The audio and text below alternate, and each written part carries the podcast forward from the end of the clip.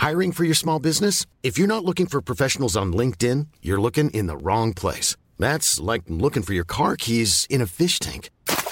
LinkedIn helps you hire professionals you can't find anywhere else, even those who aren't actively searching for a new job but might be open to the perfect role. In a given month, over 70% of LinkedIn users don't even visit other leading job sites. So start looking in the right place. With LinkedIn, you can hire professionals like a professional. Post your free job on linkedin.com slash spoken today. Inicia las noticias de la tarde con Jesús Martín Mendoza en Heraldo Radio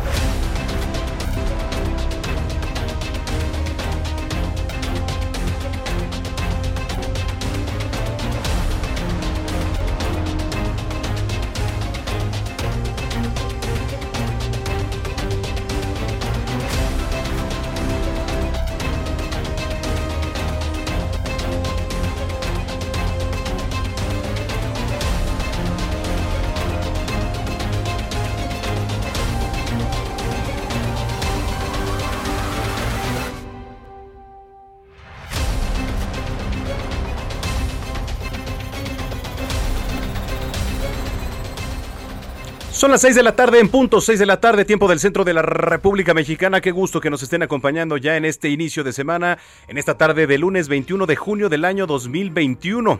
Tarde nublada como lo ha estado siendo los últimos días aquí en la Ciudad de México, en la zona metropolitana también. Y saludamos a todos los que nos escuchan a lo largo y ancho de la República Mexicana. Qué gusto poder acompañarle aquí en las noticias de la tarde. A nombre del titular de este espacio, Jesús Martín Mendoza, le saluda Manuel Zamacone. Voy a estar acompañándole las próximas dos horas con toda la información, con lo más relevante, con lo de coyuntura. Pero por supuesto que también tenemos este, cultura, deportes, deportes, porque bueno, eh, estamos muy contentos. Hubo bastante actividad deportiva este fin de semana. Checo Pérez ligando dos podios, el día de ayer quedando en tercer lugar. Así que, bueno, bastante, bastante actividad con el tema de la Eurocopa también. Tenemos más adelante a Roberto San Germán para que nos detalle todo lo que tiene que ver en materia deportiva. Eh, pues un lunes bastante movidito, ¿eh? eh Sandoval, la funcionaria que fue ya destituida por Andrés Manuel López Obrador en la Secretaría de la Función Pública. Sí, Irmeréndira Sandoval fue designada titular de esta dependencia al inicio de la administración de Andrés Manuel López Obrador, pero bueno, pues tras este anuncio del presidente sobre el cambio de la titular de la Secretaría de Función Pública, les vamos a platicar un poquito más adelante quién es Irmeréndira Sandoval.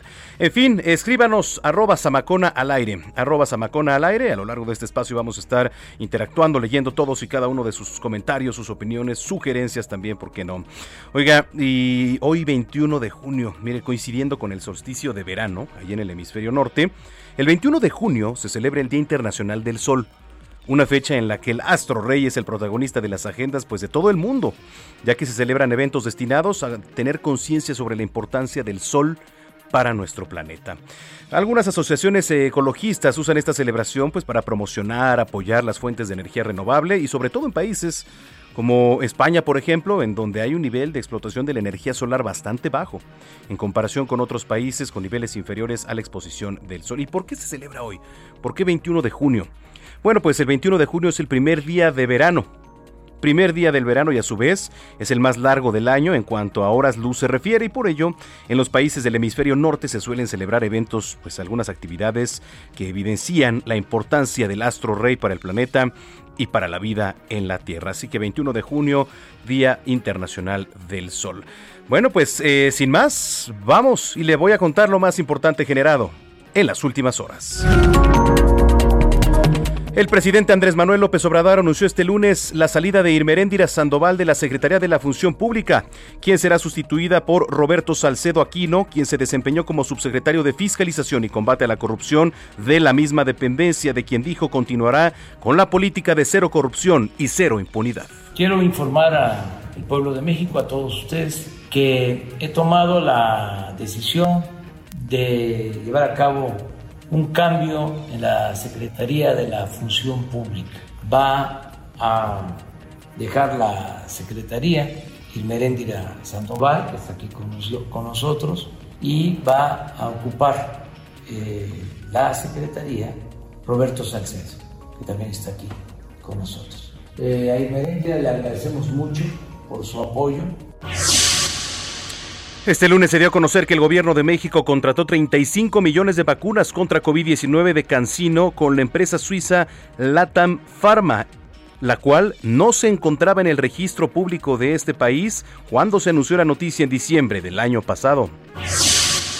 Presidente Andrés Manuel López Obrador confirmó que los ataques registrados el sábado en Reynosa, Tamaulipas, y que dejaron a, 14 personas muertas, no ocurrieron en enfrentamientos, sino se trató de un ataque directo, por lo que solicitó a la Fiscalía General de la República atraer la investigación. Todo indica que no fue un enfrentamiento, sino que fue un comando que disparó a gente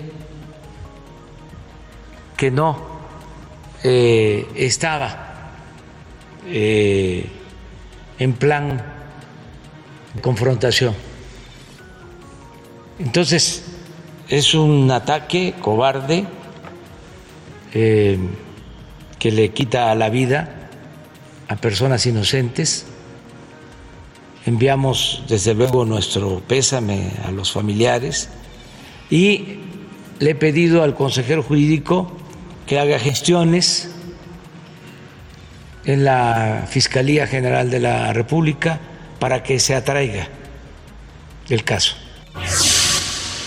Tras el asesinato de 14 personas a manos de la delincuencia organizada el pasado fin de semana, justo en lo que le platico, allá en Reynosa, Tamaulipas, el presidente de la Junta de Coordinación Política del Senado de la República, Ricardo Monreal, afirmó que la entidad está descompuesta, por lo que urgió a la Suprema Corte de Justicia de la Nación a pronunciarse sobre la situación jurídica del gobernador Francisco Javier García Cabeza de Vaca.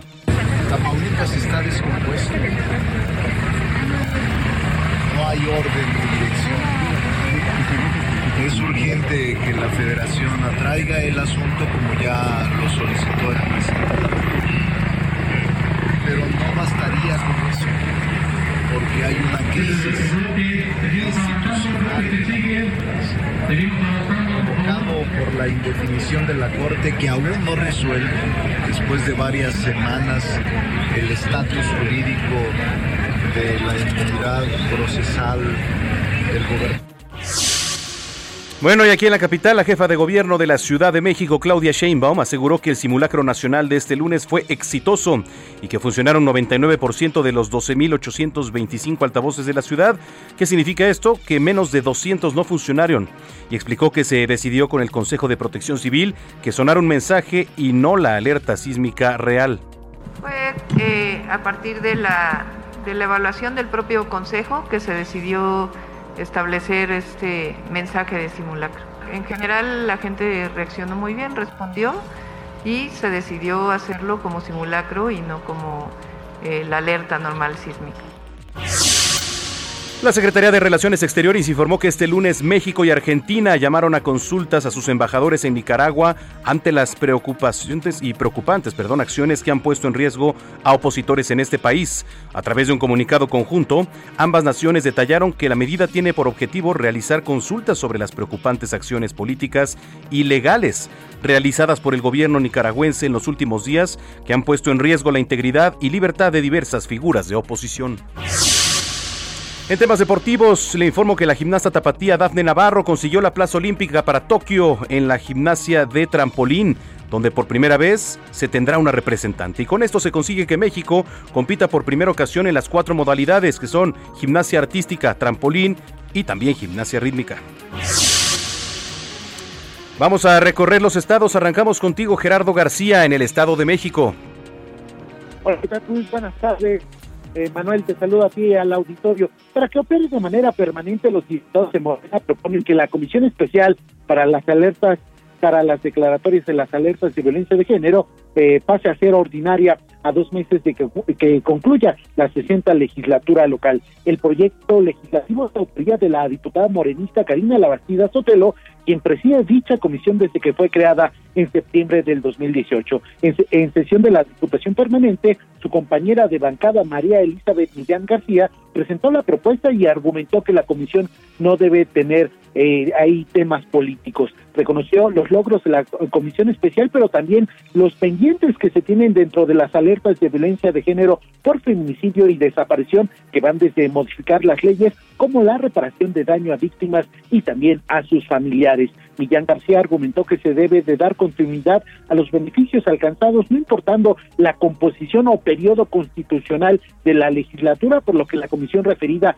debe ser ordinaria. También la integrante de la bancada de Morena expresó que la comisión ordinaria daría paso a que se tenga un consejo consultivo ciudadano que participe y dé opiniones, además de que conozca de manera transversal temas, iniciativas y trabajos en torno a la protección a las mujeres mexiquenses, el, el de iniciativas de ley, decretos o acuerdos de las medidas de prevención, justicia y seguridad contempladas en las alertas de violencia de género. Además, también esta iniciativa fue turnada a comisiones para su análisis y trabajo legislativo en los próximos días y finalmente comentar que en septiembre del 2018 fue cuando Morena tomó el control de la legislatura mexiquense que aprobó esta comisión especial para las declaratorias de las alertas de violencia de género, misma que ha sido presidida, como bien lo indicábamos, por la diputada Karina Labastida Sotelo. El reporte.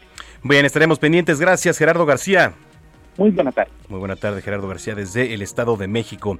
Y mire, se han suspendido diversos eventos turísticos. ¿Por qué? Pues por el tema del COVID-19. Pero uno de los eventos turísticos más importantes en nuestro país, sin duda, es la Guelaguetza. Bueno, pues ¿sabe cuánto va a costar en cuanto a pérdidas económicas? Arriba de los 400 millones de pesos. Vamos hasta Oaxaca. Karina García, ¿cómo estás, Karina? Gracias, Manuel Auditorio. Muy buenas tardes. Efectivamente, la Secretaría de Turismo de Oaxaca reportó que ante la cancelación de las festividades de la Guelaguetza por segundo año consecutivo ante la pandemia de la COVID, la entidad dejará de percibir 423 millones de pesos. Sin embargo, se prevé que para este periodo vacacional de verano los prestadores de servicio puedan recuperarse con el ingreso de 1.500 millones de pesos ante la llegada de visitantes nacionales y extranjeros. El titular de la sector, Juan Carlos Rivera Castellanos, adelantó que para estas festividades de la Guelaguetza, que hasta el 2019 se realizaron de manera ininterrumpida y de forma presencial, se tiene preparada una serie de actividades virtuales que se transmitirán a través de redes sociales y del canal del Estado. Y es que esta fiesta racial es considerada una de las más importantes de América Latina y se realizan los dos últimos lunes del mes de julio en el auditorio de la la cual tiene una capacidad de más de 12 mil personas como parte del tributo cultural de las ocho regiones del estado. Es el reporte. Bueno, pues vamos a estar pendientes, vaya pérdida por el tema del COVID. Gracias, gracias Cristina, Karina, perdón. Gracias, buenas tardes. Muy buena tarde, Karina García, allá en la Verde Antequera, en Oaxaca. Arrancamos un recorrido en la capital. Alan Rodríguez, ¿qué nos tienes? Muy buenas tardes.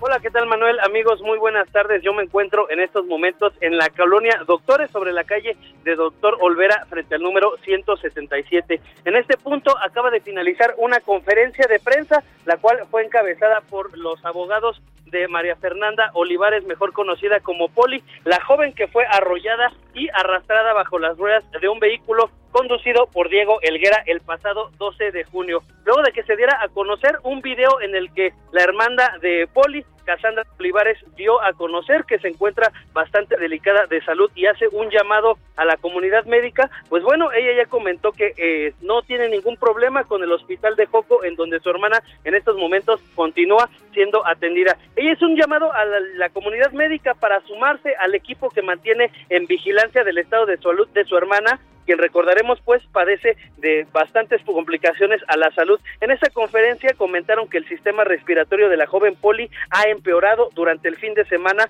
por lo que hacen una petición a especialistas como lo son neurólogos, cardio, cardio respiratorios y traumatólogos a sumarse en el intento de salvar la vida de la joven. Cassandra aseguró que confía en sus, en sus abogados, quienes le estarán ayudando a obtener justicia en el proceso que van a enfrentar durante los próximos días. Por lo pronto, comentarles que la petición a los, al Cuerpo Médico de México es para que se sumen a la búsqueda de la resolución de Poli. Por lo pronto, es el reporte que tenemos. Ok, estamos pendientes. Gracias, Alan Rodríguez.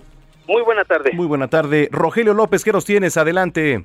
¿Qué tal, Manuel? Es un placer saludarte a ti y a todo el auditorio. Y bueno, pues para los amigos que vienen sobre lo que es Eduardo Molina, van a tener que tener mucha paciencia, ya que a partir de lo que es San Lázaro, bueno, pues van a encontrar carga vehicular, esto a la altura de Lecumberri.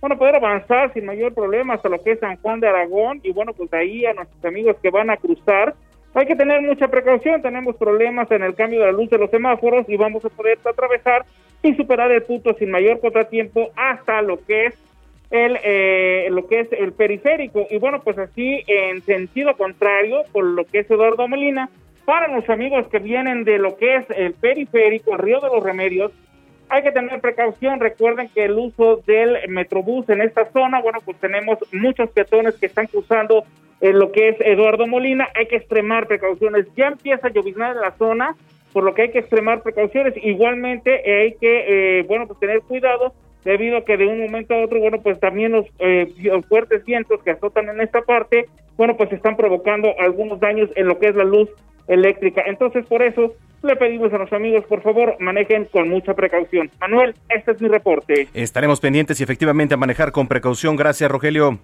Buena tarde. Buena tarde, Rogelio López. En otro punto, Daniel Magaña, ¿cómo estás? Muy buenas tardes. ¿Qué tal, Manuel? Muy buenas tardes. Pues información vehicular de la zona pues centro de Coyoacán para quien utiliza la avenida Centenario para incorporarse a la avenida Miguel Ángel de que ver algo de carga vehicular, pues ya prácticamente estas ah, mallas que se habían colocado en torno pues a la zona centro de esta demarcación, ah, bueno, pues ya han sido retiradas y bueno, pues también toda la actividad comercial pues prácticamente ha regresado a la normalidad. Lo de carga vehicular te pues refería en la incorporación de Centenario a la avenida Miguel Ángel de Quevedo.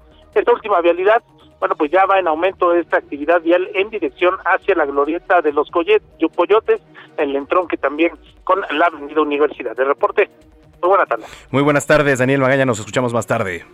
Continuamos atentos. Hoy, eh, cuando son las 6 de la tarde, ya con 16 minutos en el tiempo del centro, vamos a las efemérides. Hoy, 21 de junio del año 2021, sucedieron muchas cosas y el resumen lo tiene nuestro querido Abraham Arreola.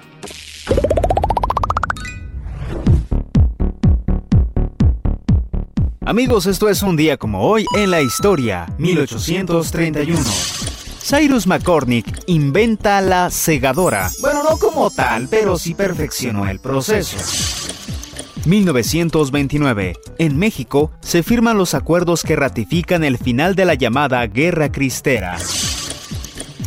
1933. En Alemania se prohíben todos los partidos que no sean nazis. 2004. Spaceship One se convierte en el primer cohete espacial de origen privado. 2006 se descubren dos nuevas lunas de Plutón que serán bautizadas como Nix e Hydra. Además, hoy es el Día Internacional de la Celebración del Solsticio, es el Día Internacional del Yoga y el Día del Sol. Amigos, esto fue un día como hoy en la historia. Gracias.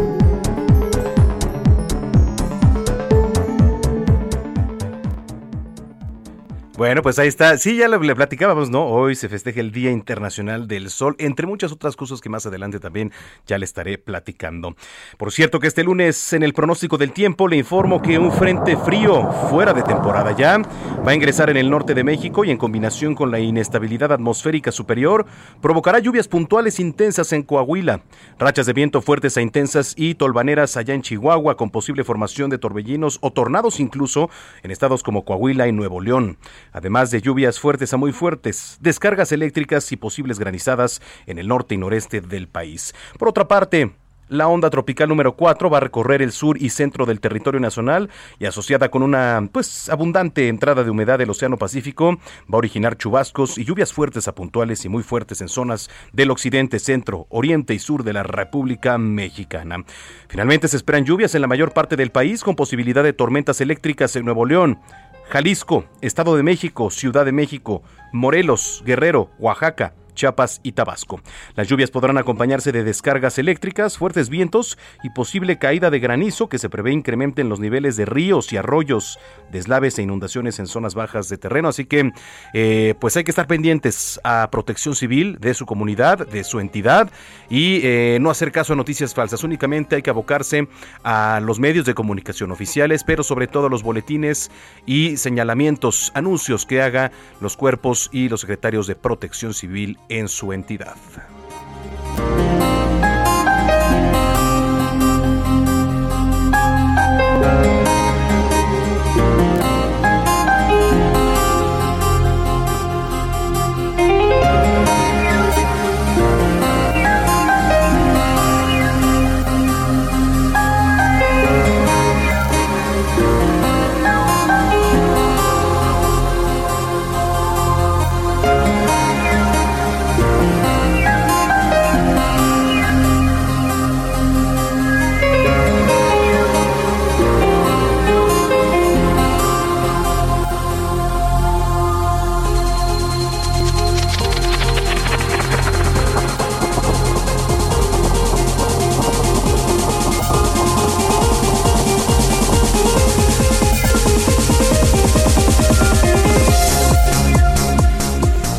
Pues ahí lo tiene. Esto en materia de clima, ya le decía yo. Pero déjeme le platico y seguramente lo que va a ser nota el día de mañana en eh, la mayoría de los diarios de circulación nacional. El nuevo secretario de la Función Pública, el nuevo secretario ya de la Función Pública, Roberto Salcedo Aquino, externó su agradecimiento al presidente Andrés Manuel López Obrador por su nombramiento y se comprometió para continuar trabajando con la misma intensidad como lo hizo su antecesora Irmeréndira Sandoval. Ya no está Irmeréndira Sandoval al frente de la función pública. Lo que sí reconoció, pues que es una gran responsabilidad, pero a la vez un enorme privilegio.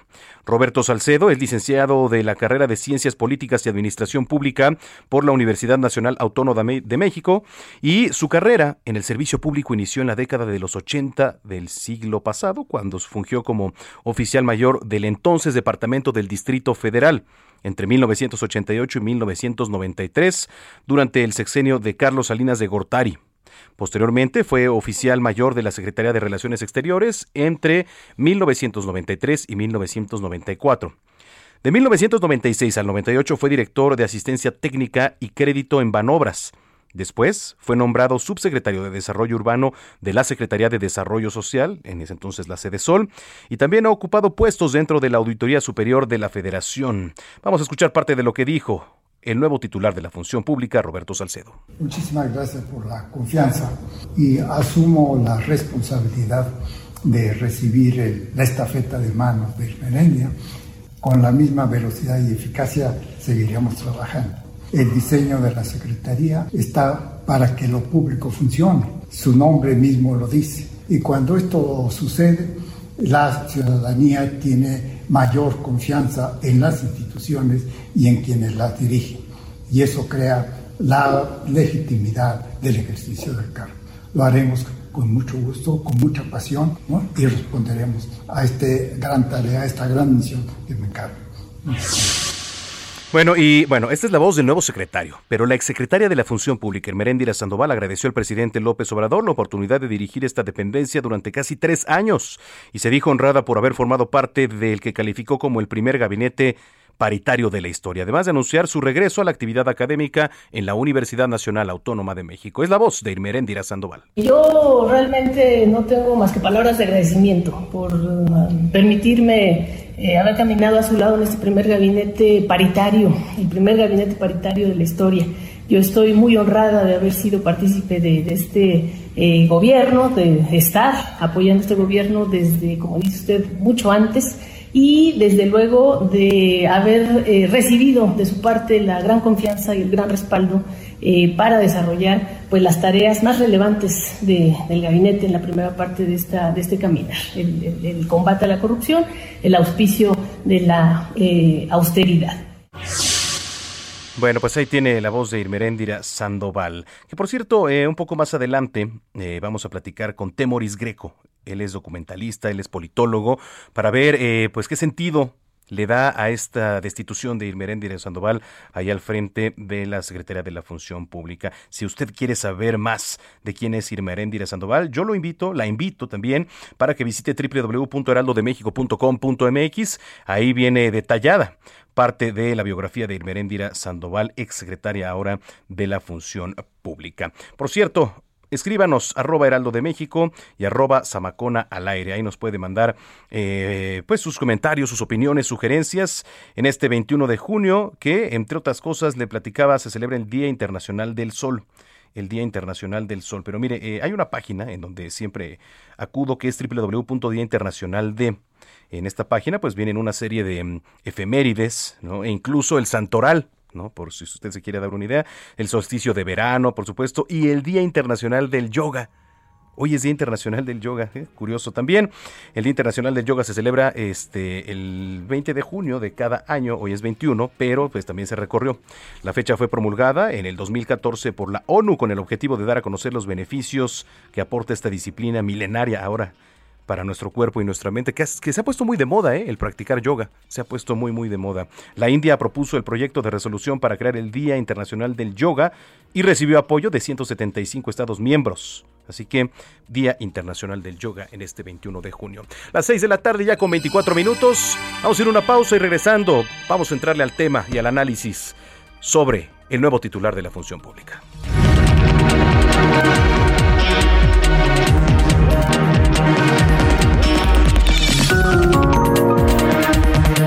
Escuchas a Jesús Martín Mendoza con las noticias de la tarde por Heraldo Radio, una estación de Heraldo Media Group.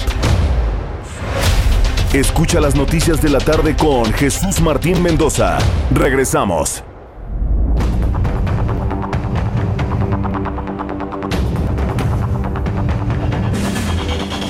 Las 6 de la tarde con 30 minutos, 6 de la tarde con 30 minutos en el tiempo del centro de la República Mexicana. Gracias por continuar con nosotros aquí en Heraldo Radio y saludamos, digo ya lo hicimos al inicio de este espacio, pero reiteramos todos nuestros saludos a los que nos sintonizan a lo largo y ancho de la República Mexicana, Durango, Guerrero, Nayarit, en Puebla, en Aguascalientes, Coahuila, Campeche, allá en Jalisco por supuesto, en Tabasco, en el Estado de México. Nosotros, Heraldo Radio, con la primera cadena con cobertura a nivel nacional. Antes de irnos una pausa, estábamos platicando sobre el tema de Irmeréndira Sandoval, ahora exsecretaria de la Función Pública. ¿Qué lectura se le da a la salida de Irmeréndira Sandoval? Me da mucho gusto saludar a Temoris Greco, periodista, documentalista y politólogo. Temoris, gracias por platicar con nosotros. Buena tarde. Manuel, buenas tardes. Gracias por la invitación. Muchas gracias. ¿Qué lectura le das a la salida de Irmeréndira Sandoval al frente de la función pública? Pues yo creo que el, el presidente quiso ser bastante claro en que se trataba de una reprimenda. O sea, fue, fue gélido, él, él ha sido más cuidadoso cuando ha hecho otros reemplazos de, de sus funcionarios y en este caso fue, eh, en primer lugar, dejó muy en claro que era una, una destitución, o sea, era una sustitución, eh, porque, pero dijo que ella había trabajado bien, que hizo bien, que desempeñó bien sus, sus funciones y sin embargo no explica por qué, si trabajó bien, entonces por qué la está sacando y por qué ella no es la persona adecuada para esta, lo que él llamó una nueva etapa en la lucha contra, contra la corrupción y por qué eh, el, señor Salcedo es, el, es la, la persona adecuada pero eh, además fue muy frío, en, le dio la oportunidad de hablar, de, de, dar un discurso de despedida, una, una oportunidad que a mí me parece que ella fue aprovechó bien, dirigió un buen discurso y fue este y con interés dada la situación que, que estaba enfrentando, pero eh, al mismo tiempo la, la veía con una distancia y una una gelidez eh, impresionante. Entonces, el, la, la, especulación general es que es el cobro por el tema de, de, Guerrero, su hermano Amílcar, intentó eh, tener la candidatura de, Morena de la 4T para eh, la, la, gubernatura del, Estado y eh, finalmente la ganó Salgado Macedonio, que es la persona también pues que fue protegida desde, desde el Palacio Presidencial. Entonces, eh, el, es está la idea de que el grupo de Irmerendira y su y su pareja John Ackerman habría sido el que filtró información que reveló que eh, Salgado tenía esas acusaciones por violación de mujeres y otro tipo de abusos sexuales que generaron una campaña muy importante de toda la gente que pensó que era inaceptable que un partido de izquierdas como Morena presentara un candidato de ese tipo.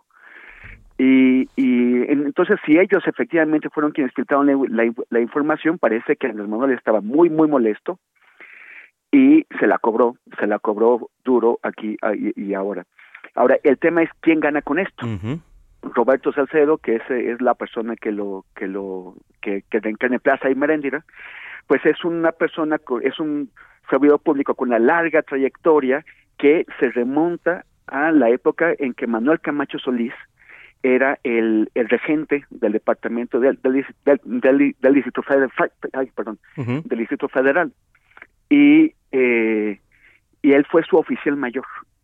entonces parece que desde entonces tiene una, una relación con el grupo de Camacho Solís, que después, por un traspaso de activos políticos, se convirtió en el grupo de Manuel, de, de, de, de Marcelo Ebrard. O sea, es el, es el grupo que hereda Ebrard, que era pues el joven maravilla de Camacho Solís, y que ahora está posicionado. Entonces parece que mm, a, nivel de la, de la lucha interna de Morena por la candidatura presidencial, eh, parece que hay un refuerzo del grupo de Ebrard que, que estaría tomando esta posición la Secretaría de la Función Pública y un debilitamiento del, del sector un poquito más a la izquierda que, que es el de Claudia Sheinbaum con el que eh, Sandoval tiene eh, algún tipo de, coincidencias políticas. Sí, claro, evidentemente ahora dice el presidente, se va a continuar con esta política de cero corrupción y cero impunidad.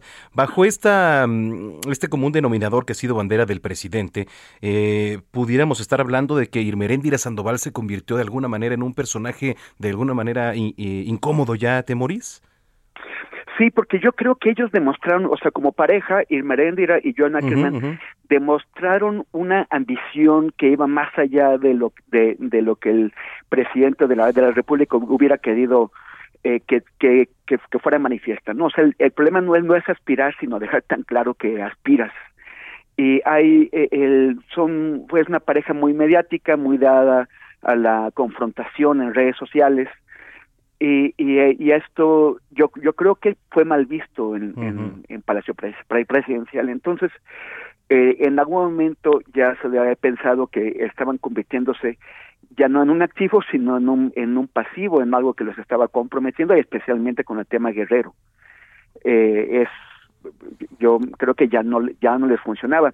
Ahora ella, ella tenía una posición muy difícil, realmente muy difícil, porque por un lado tenía que demostrar que eh, representaba bien el compromiso presidencial, que es uno de los ejes de, de su proyecto político, de combate a la, a la corrupción, y por el otro lado tenía que evitar pues castigar a la gente de la, de la, del actual régimen, ¿no? O sea, por ejemplo, el es, yo creo que el caso más claro es el de es el de Pío López Obrador, a quien no le tocaron un pelo, pero también está el el, el caso de, de Manuel Bartlett, procedieron contra su hijo, inhabilitaron a la, la empresa de su hijo por vender eh, eh, ventiladores viejos eh, muy caros pero al mismo tiempo eh, no, no investigaron a Manuel Bartlett, que, que hicieron tomarlo como si solamente fuera una cuestión presente, asumieron todas sus sus eh, eh, afirmaciones de que su de, bueno su pareja era una persona como independiente que no tenía nada que ver con los bienes que él tenía y, eh, y finalmente pues hicieron un virgiliazo, ¿no? O sea, así como como Virgilio Andrade exoneró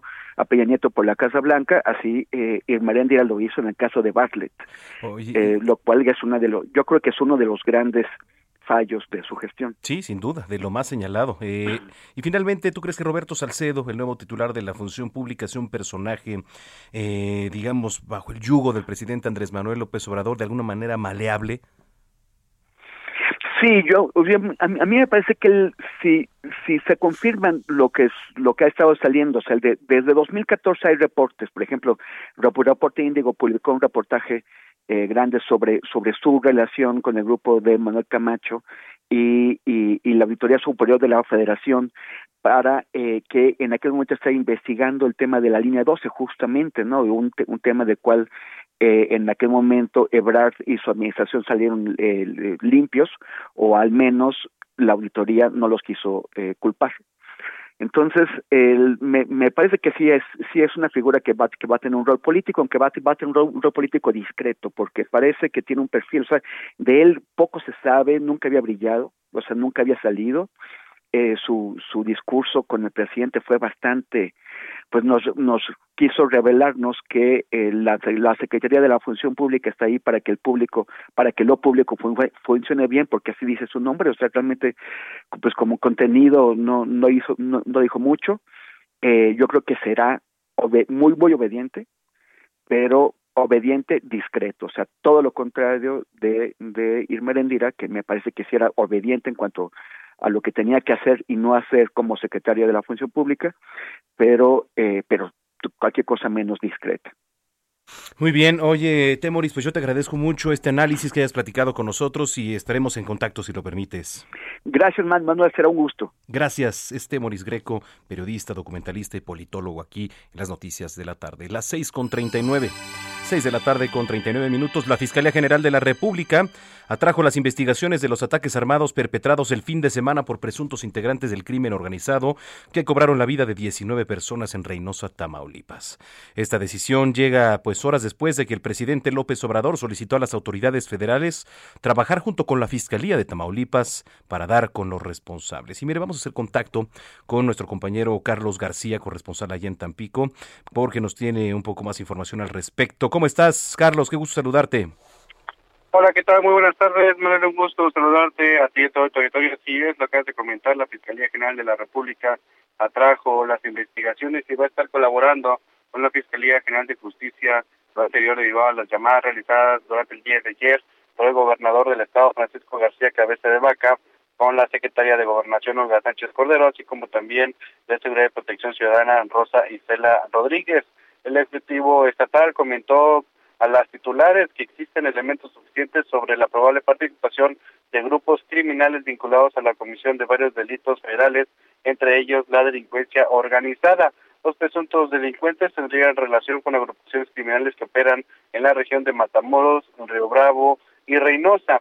La Fiscalía General de Justicia también, se dijo, trabajará y coadyuvará con la Fiscalía General de la República para el esclarecimiento de este homicidio múltiple. Hay que mencionar que fue durante la tarde del sábado cuando un comando armado, en donde iban varios sujetos a bordo de, de diferentes unidades, abrió fuego en al menos cuatro colonias de Reynosa, como lo que viene siendo Almaguer, entre otras más, abatiendo a 15 civiles inocentes, obreros, taxistas, también hay por ahí un joven enfermero que se acababa de graduar como técnico y que estaba en Reynosa para juntar más recursos y poder seguir estudiando en la universidad. También se reportó la muerte de al menos cuatro civiles armados quienes se enfrentaron a los elementos de la policía estatal y también se dio a conocer que al menos dos mujeres que estaban secuestradas en, en cajueladas en un vehículo fueron liberadas por las autoridades. Por lo pronto, bueno, sí que la, eh, la investigación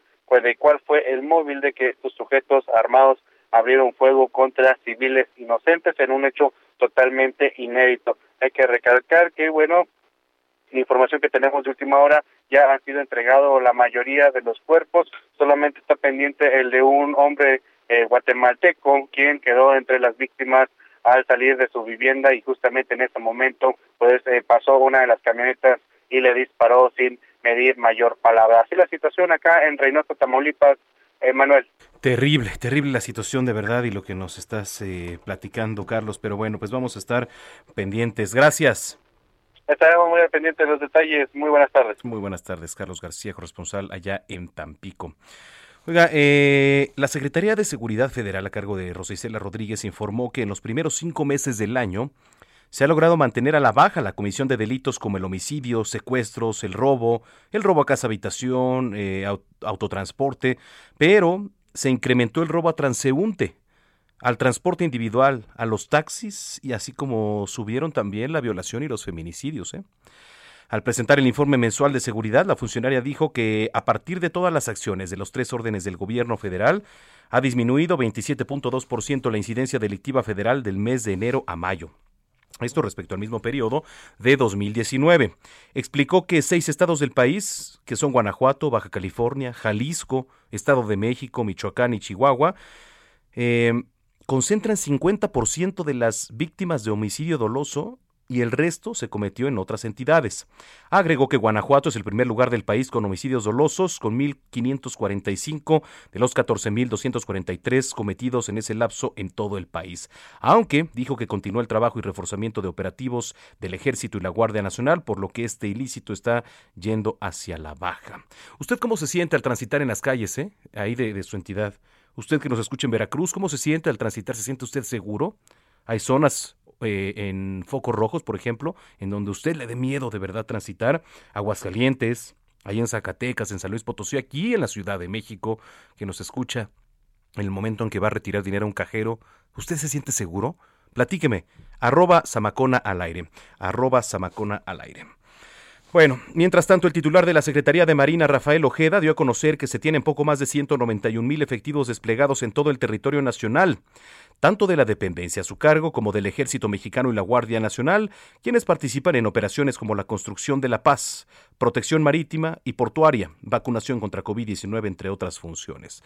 Durante la conferencia matutina de este lunes en Palacio Nacional, Rafael Ojeda Destacó los aseguramientos a los grupos delictivos y entre ellos de los 41 contenedores de maderas preciosas y uno más de precursores de metanfetaminas, además de que se han detectado 29 aeronaves sospechosas o ilícitas.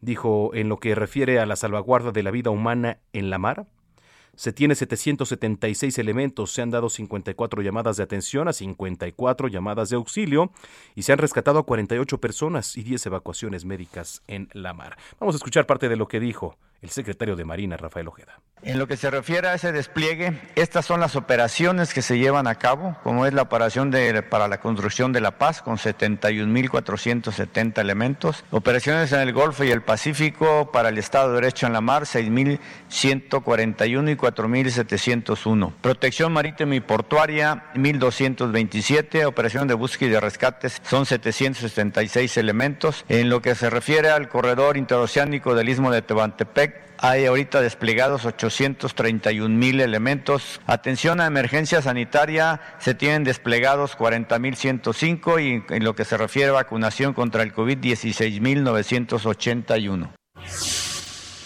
Bueno, ahí tienen las palabras del secretario de Marina. Eh, le platicaba del asesinato de estas 14 personas y de lo que nos detallaba nuestro compañero Carlos García allá en Tampico. ¿No?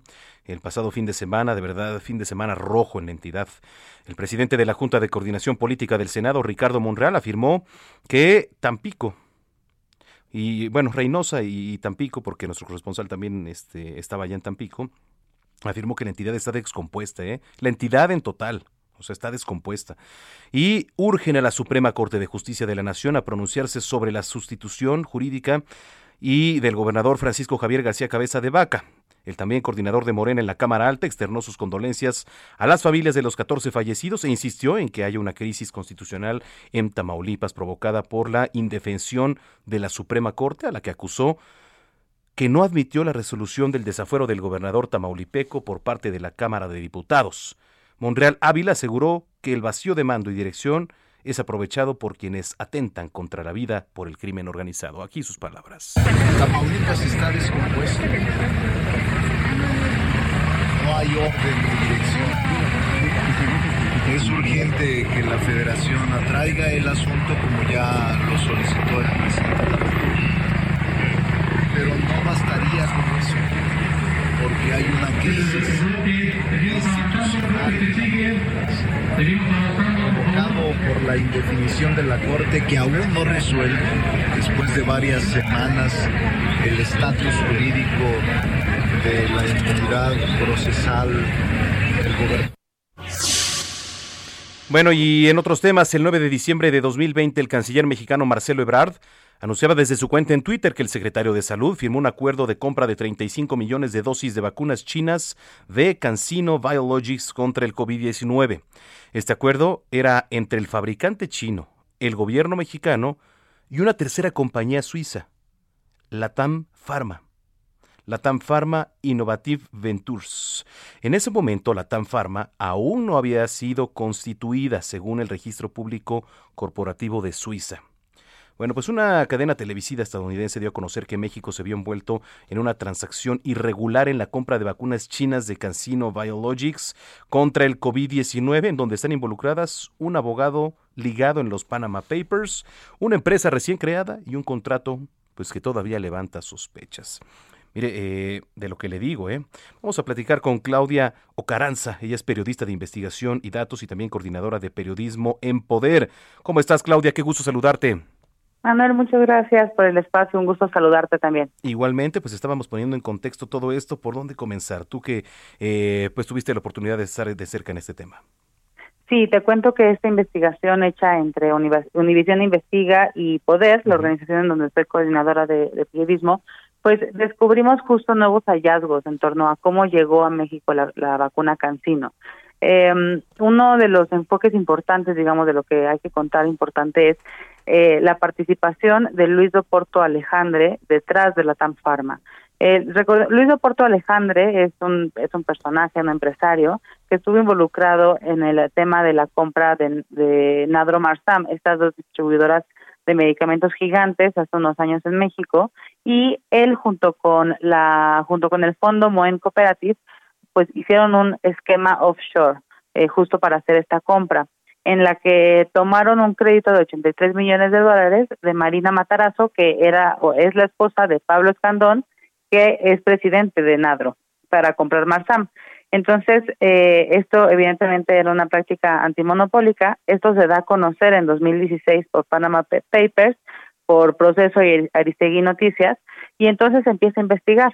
Al final, eh, COFESE multa a, a Luis Oporto y a Moen Cooperative, les impide hacer este movimiento de compraventa de Nadro Marsam, y en 2018 Luis Oporto busca un acuerdo con COFESE, llegan a un acuerdo y por tanto a una multa y COFESE le dice a Doporto y a Moen Cooperative que ellos tienen que romper el, el, lazo empresarial entre ambas empresas, entre Nadro y Marsam, eh, cosa que hasta febrero de 2021 no ha pasado. Esto significa que él, tenía que devolver ese crédito de 83 millones de dólares a Marina Matarazo o desinvertir sus, sus acciones en Marsam.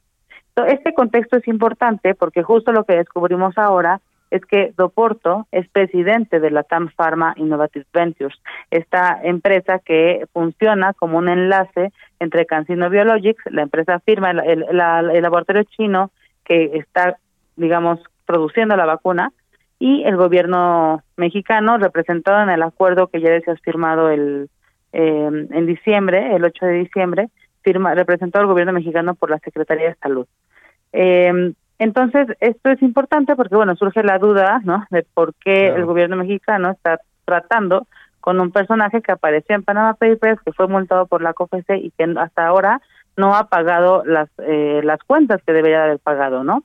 Oye, eh, digo, está muy interesante porque generalmente pues todo lo que tuvo que ver con las vacunas está ligado o enfocado a uno de los personajes más importantes dentro del gabinete del presidente López Obrador, que en este caso es el canciller Marcelo Ebrard, ¿no? Entonces, ¿qué repercusiones o si pudiera, tú consideras que pudiera recaer cierta responsabilidad en la figura del canciller? Pues la verdad es que esa es una pregunta que, que, todavía no alcanzamos a responder, o sea que uno como que esperaría que sí, pero pareciera que, que no, que no hay repercusiones, ¿no? eh, con 20 mil temas que han pasado, o sea, ya tenemos la línea 12 y no sabemos si va a haber repercusiones para él, ¿no? Directamente. Creo que acá pasa igual. Eh, la Secretaría de Relaciones Exteriores efectivamente hizo el enlace entre Cancino y el gobierno mexicano, pero no es quien firma el acuerdo. Aunque, eso sí, eh, por ejemplo, en una en un evento público que, que hubo para el, la salida de estas estas vacunas desde Drogmex, que es un laboratorio mexicano que además es la, la, afiliada y digamos la socia de la TAM Pharma en México, ahí estaba el secretario Marcelo Brad, estaba eh, uno de los dueños de la TAM Pharma, que no era Doporto, y estaba también eh, gente de Drogmex y gente y gente de la embajada china, estaba el embajador chino. Y lo interesante ahí es que, o sea, eh, nadie hizo referencia a la TAM Pharma ahí, ¿no? El representante de la TAM Pharma fue presentado como, como con su puesto de presidente de otra farmacéutica francesa que es Carnot, que no tiene nada que ver con las vacunas. Y entonces, como que nadie entendía que, qué papel estaba jugando la TAM Pharma, ¿no? Y resulta que eh, yo creo, ¿no? O sea, esto es totalmente una, una opinión personal, pero que pareciera que es evidente que tanto Secretaría de Relaciones Exteriores como verdad pues sabían dónde, de dónde venía la TAM ¿no? Aunque ellos en su respuesta que dan a nuestro reportaje, ¿no? O para nuestro reportaje, tanto la Secretaría de Salud como la Secretaría de Relaciones Exteriores dicen que este caso de Doporto y de Nadro Marsam es totalmente independiente a la compra, a la venta de vacunas, ¿no? como que no tiene nada que ver y por su parte la Secretaría de Salud dice que pues ellos revisaron que la empresa no estuviera en el listado de empresas sancionadas inhabilitadas de la Secretaría de la Función Pública. Pero pues claro que no iba a estar porque otra vez, como decías al principio, es una empresa que se hizo en Suiza, que se hizo dos días después de la firma del contrato y que pareciera que no tenía ninguna responsabilidad en México, que no había operado antes en México. Lo que es interesante también de contar de los hallazgos que hicimos ahora o que, tuvimos ahora fue precisamente que al no mencionarse a Drogmex en el contrato, em, en el contrato entre Cancino, la TAM y la Secretaría de Salud, pues se pudo hacer una cosa que es bastante rara, que es que se usó la ley aplicable de Singapur y el litigio de Singapur. Esto no tiene mucho sentido porque ni la TAM Pharma, ni Cancino, ni evidentemente el gobierno mexicano están constituidos en Singapur y tampoco hay un punto de contacto de la vacuna en ese país, o sea, nada pasa por ahí, ¿no? Y entonces la pregunta es por qué se firmó ahí. Y bueno, eso justifica que a la empresa mexicana Drogmex, que es la que envasa y hace la manufactura de la, de la vacuna, no se le haya mencionado en el contrato, porque si hubiera habido una mexicana ahí, entonces la ley aplicable más lógica que tendría que haber estado era la mexicana. Oye, Claudia, qué interesante de lo que estás platicando. Mira, nos tenemos que ir a una pausa, pero por favor, redes sociales para que la gente pueda encontrar este, esta investigación. Sí, claro, las redes sociales son eh, arroba poderlatam en Twitter y también pueden leer nuestro reportaje en poderlatam.org. Escuchas a Jesús Martín Mendoza con las noticias de la tarde por Heraldo Radio, una estación de Heraldo Media Group. Escucha las noticias de la tarde con Jesús Martín Mendoza. Regresamos.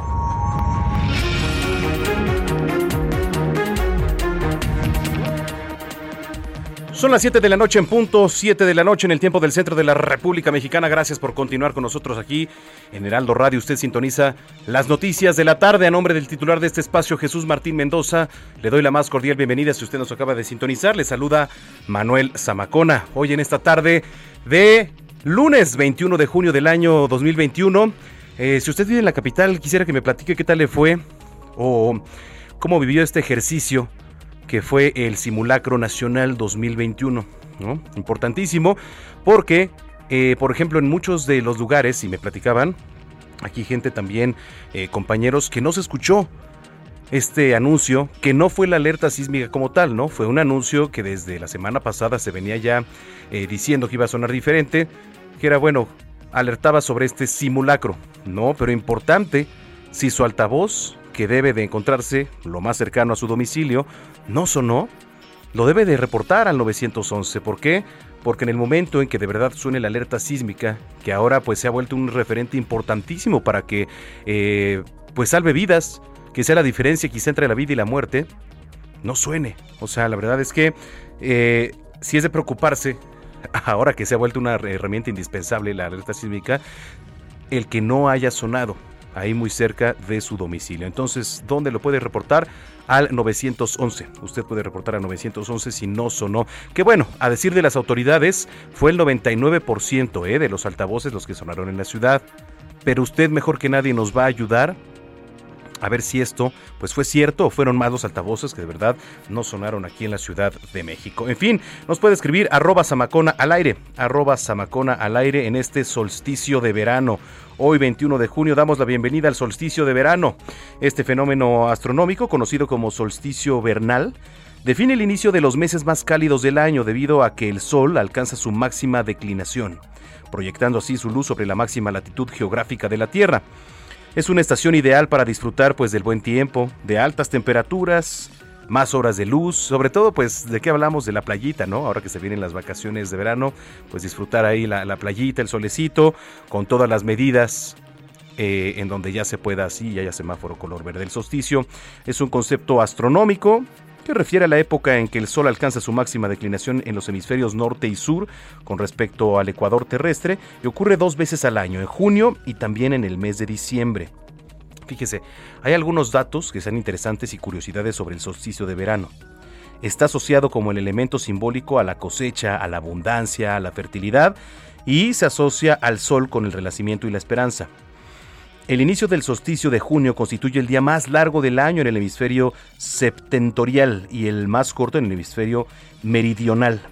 Y ya finalmente, bueno, aquí vienen muchos más datos, ¿no? Pero eh, por ejemplo, allá en Irlanda, en el Reino Unido, durante varios siglos se celebraban fiestas paganas para conmemorar el solsticio con criaturas de la fábula y leyendas, ¿eh?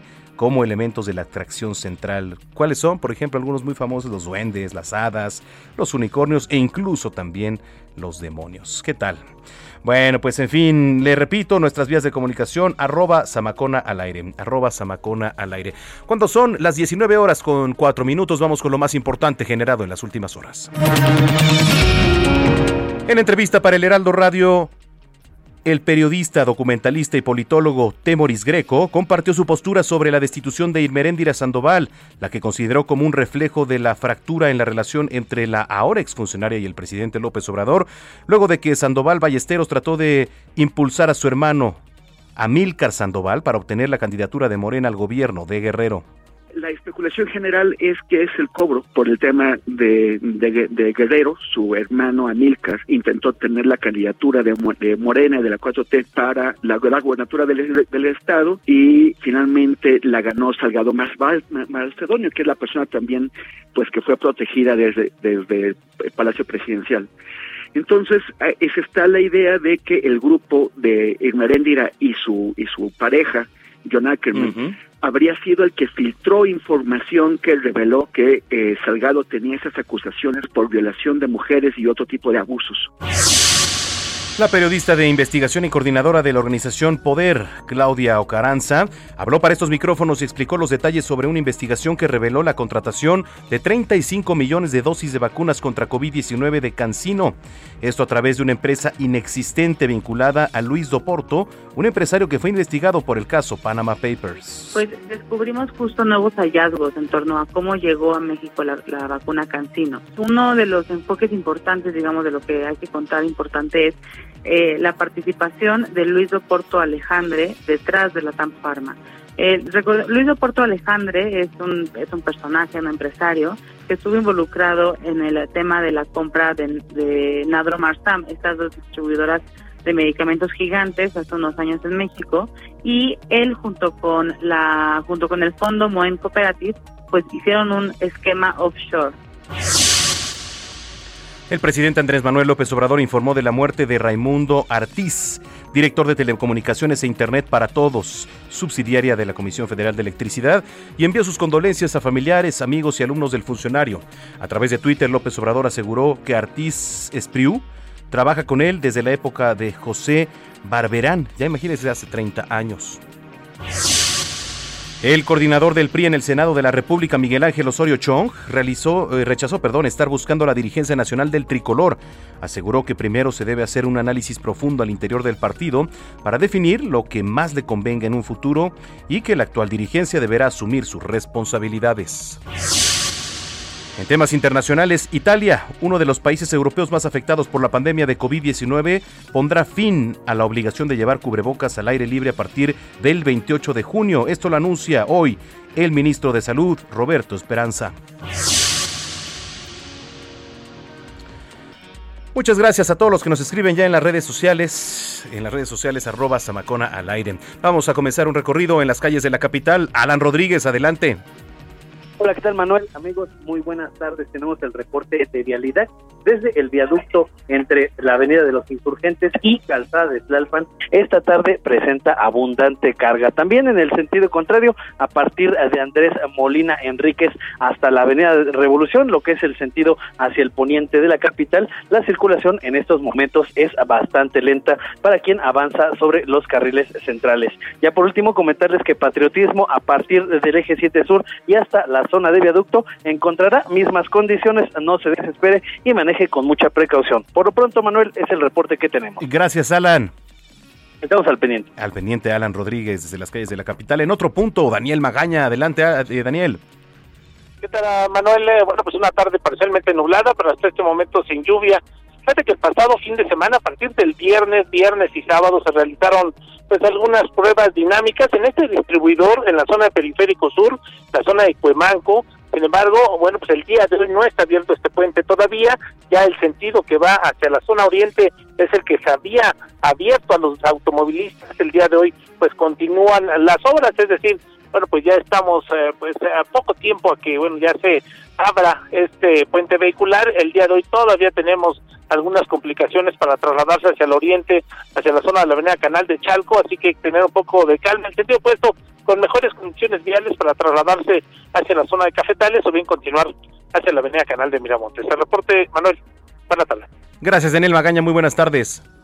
Continuamos atentos. Continuamos atentos. En México se acumularon 231.244 muertes confirmadas por COVID-19. 19.057 más que el día de ayer, esto de acuerdo con datos de la Secretaría de Salud. Además, las autoridades sanitarias han confirmado 2.478.551 casos de coronavirus desde el inicio de la pandemia, 2.000 que son mil, perdón, 268 más que el día anterior. Fíjese, desde ayer se dio a conocer que hubo un incremento de contagios en la semana. Dicho aumento se ubicó en 9% ya hasta este lunes. Bien, pues vamos hasta Nuevo León con nuestra compañera Daniela García. ¿Cómo estás, Dani? Adelante. Hola, Manuel. Muy buenas tardes. Pues eh, para informar que aquí en Nuevo León se ha pedido claridad sobre el regreso a clases presenciales en Nuevo León por parte de la bancada del PRI en el Congreso del Estado. Se hizo un exhorto al gobierno del Estado pidiendo una fecha clara, exacta y pronta sobre cuándo se daría el regreso de los alumnos a las escuelas, al considerar que existe mucha incertidumbre sobre esto. Fue la diputada Alejandra Lara May quien presentó el exhorto ante la Oficialía de Partes del Congreso y denunció que la pandemia sanitaria pues ha ocasionado un rezago educativo alarmante en los niños y adolescentes que viven sobre todo en sectores vulnerables y que no tienen acceso a internet.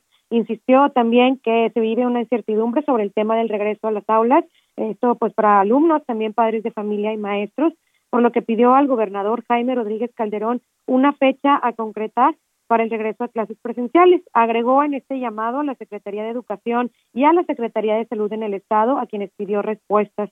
Aseguró que el gobierno ha sido muy pasivo y la entidad siempre ha sido punta de lanza en educación, pero este rezago enorme que se tiene va a afectar a los niños que se encuentran fuera de las escuelas. Eh, la diputada, hay que recordar, Alejandra Lara May, también es integrante de la Comisión de Educación en el Congreso local y agregó que miles de niños y adolescentes se encuentran sufriendo problemas de índole escolar, pero también físico y emocional. Eh, la bancada priista, pues también en el mes de febrero pidió que se ejercieran los 150 millones de pesos que fueron etiquetados en el presupuesto del año pasado para el mantenimiento de las escuelas, pero eh, pues la administración estatal señaló que se requerían 600, 365 millones de pesos que iban a gestionar, pero del total solo se han ejercido 57 millones de pesos, algo que pues cuestionó eh, en este en esta esta mañana. Eh, la semana pasada también, Manuel, me permite comentar que la semana pasada el gobernador del estado aseguró que el regreso a clases presenciales se daría probablemente el próximo 30 de agosto, pero hablan de una, de una fecha tentativa en caso de que las condiciones lo permitan, que pues es lo que está pidiendo eh, el Congreso del Estado a voz de la bancada del PRI, que se defina ya una fecha, si sería el 30 de agosto o sería posterior a eso. Bueno, pues vamos a estar pendientes al tema. Te agradezco mucho la información, Daniela García. Claro que sí, estaremos muy pendientes y muy buenas tardes. Igualmente para ti, Daniela García, en Nuevo León. Y desde Nuevo León nos vamos hasta Michoacán. Charbel Lucio, ¿cómo estás?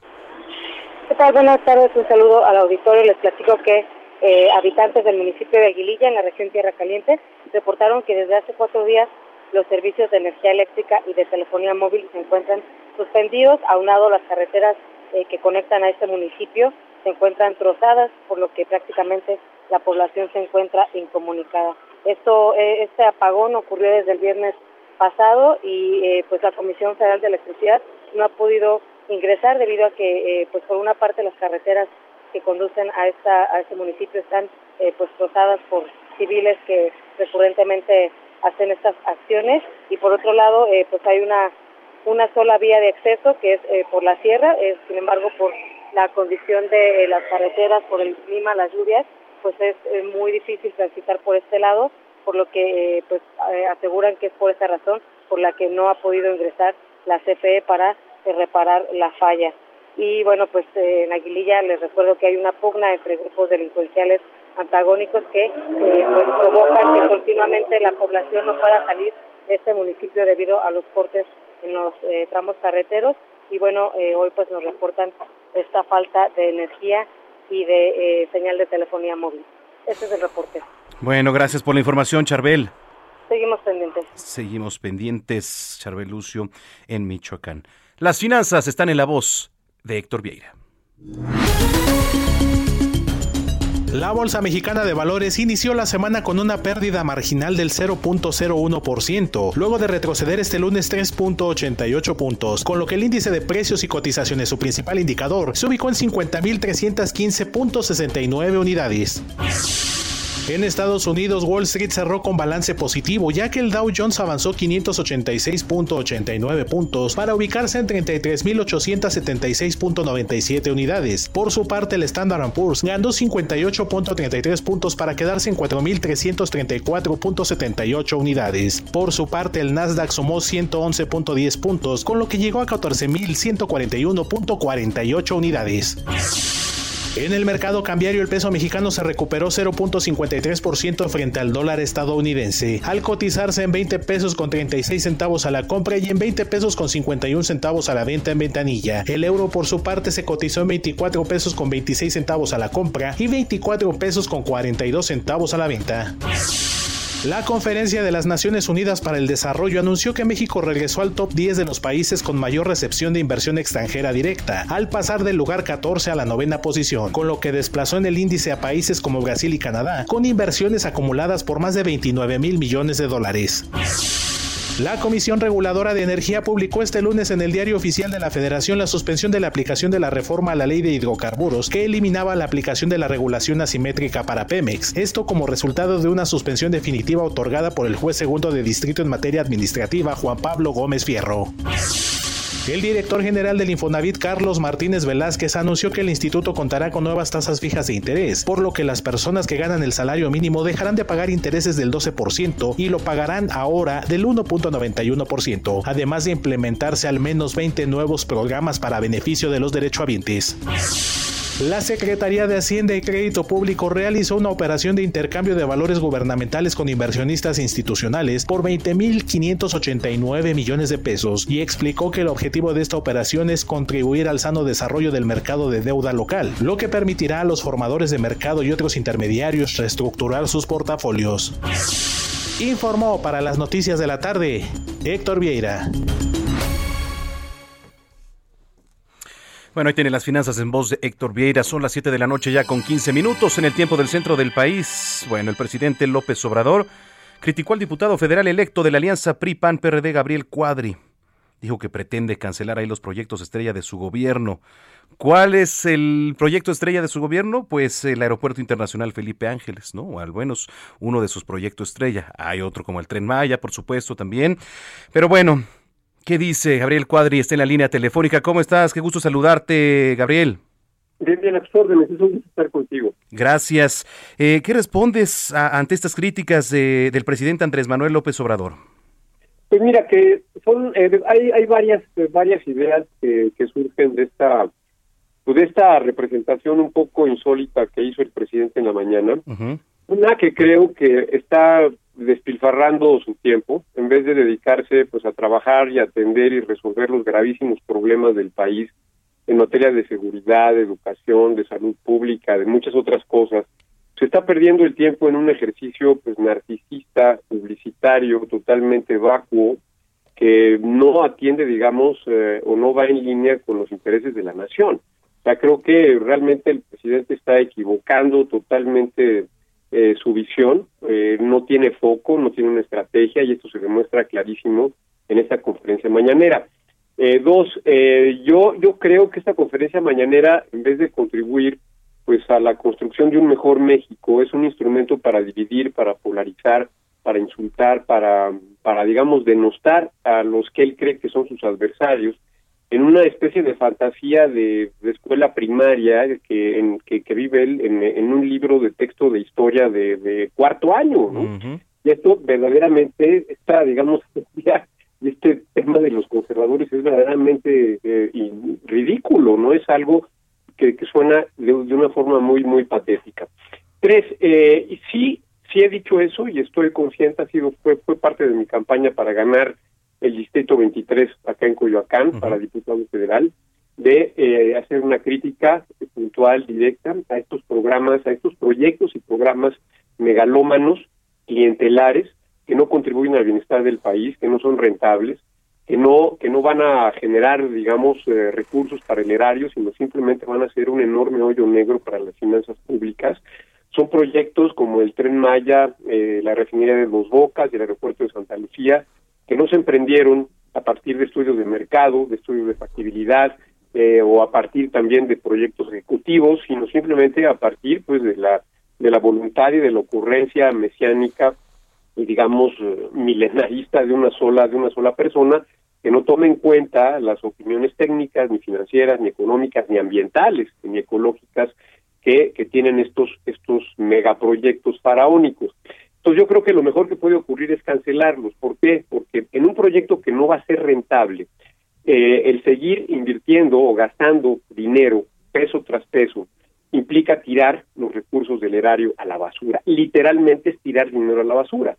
Y los mexicanos no podemos permitir eso, y mucho menos después del terrible, enorme desfalco a las finanzas públicas, el enorme daño patrimonial a la nación que significó la cancelación del aeropuerto en Texcoco. Entonces, desde luego, pues yo creo que hay que hacer todo lo posible por cancelar estos proyectos y también cancelar el terrible programa de Sembrando Vida, que es un programa clientelar también, sin reglas de operación adecuadas, sin monitoreo, sin verificación, sin seguimiento, sin georreferenciación de parcelas y que ha causado una deforestación brutal en el país, la destrucción de más de 150 mil hectáreas de bosques y selvas en tan solo dos años. Entonces, es un imperativo ambiental, económico, social, eh, ético de cancelar esta barbaridad de sembrando vida que no tiene ningún fundamento ecológico, ni de conservación de la biodiversidad, ni de captura de carbono, ni, ni de nada absolutamente. Entonces, ese es, ese es mi punto de vista y eso es lo que he expresado en diversas ocasiones y pues ahora el presidente ha decidido atacarme en vez de ponerse a trabajar a resolver los gravísimos problemas que tiene el país. Sí, bueno, y esta línea la hemos visto ¿eh? en, en, diferentes ocasiones a lo largo de sus conferencias de prensa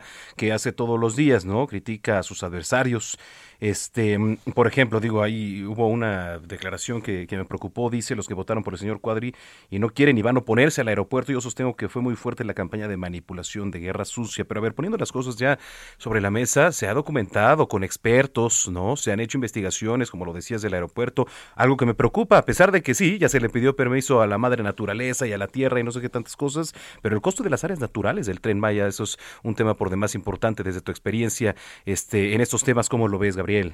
Mira, mira, yo, este, yo lo veo de una forma terrible. En primer lugar, la manipulación política, la desinformación y la guerra sucia parte de la conferencia mañanera. Él es el que encabeza la guerra sucia, la manipulación, la perversión de la opinión pública y las mentiras. Él encabeza toda esta campaña, digamos, sucia en contra de la clase media, en, en contra de la razón pública, en contra de un país justo, próspero, soberano, sustentable, seguro. O sea, él, él es el que está en contra, está, digamos, actuando de una forma eh, realmente insólita, ¿no? Además del enorme daño patrimonial a la nación que le ha impuesto, podemos saber, hemos visto el crimen que representa dejar morir de cáncer a más de dos mil niños, ¿no? Por falta de medicamentos, a miles de mujeres por falta de medicamentos eh, para el cáncer de, de mama, en fin, cosas verdaderamente trágicas, el pésimo manejo de la pandemia, los cientos de muertes, cientos de miles de muertes en exceso que ha habido.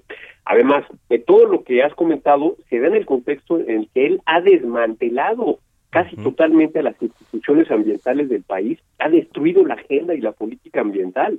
Y no sol, y entonces no solamente es el impacto del tren Maya y de Dos Bocas y de Sembrando Vida, es el impacto directo que le ha digamos este implicado a la nación a través del, del desmantelamiento institucional y no se diga de el bloqueo a las energías limpias, el aborto de la transición energética, el pisoteo del Acuerdo de París en materia de cambio climático. O sea, es verdaderamente, este, como yo decía, insólito, es terrible, es, es de lo, lo, lo, deja uno anonadado, cómo es posible que haya una capacidad destructiva pues tan perversa y tan frenética en un jefe de Estado. Nunca se había visto esto en la historia del país, la verdad es algo que nos debe preocupar muchísimo. Oye, Gabriel, pues vamos a estar pendientes, vamos a ver si desde el legislativo ahora este pues se respalda, ¿no? Digo, me queda claro que desde la bancada de Moreno evidentemente no, pero pues ahora la oposición para ver si hay la posibilidad de lo que acabas de comentar, de echar para abajo estos proyectos con todo lo que vaya a involucrar. Hay que buscar la, la, la una negociación y un diálogo con el Partido Verde, creo que ahí hay una oportunidad, mm. eh, remota pero existe,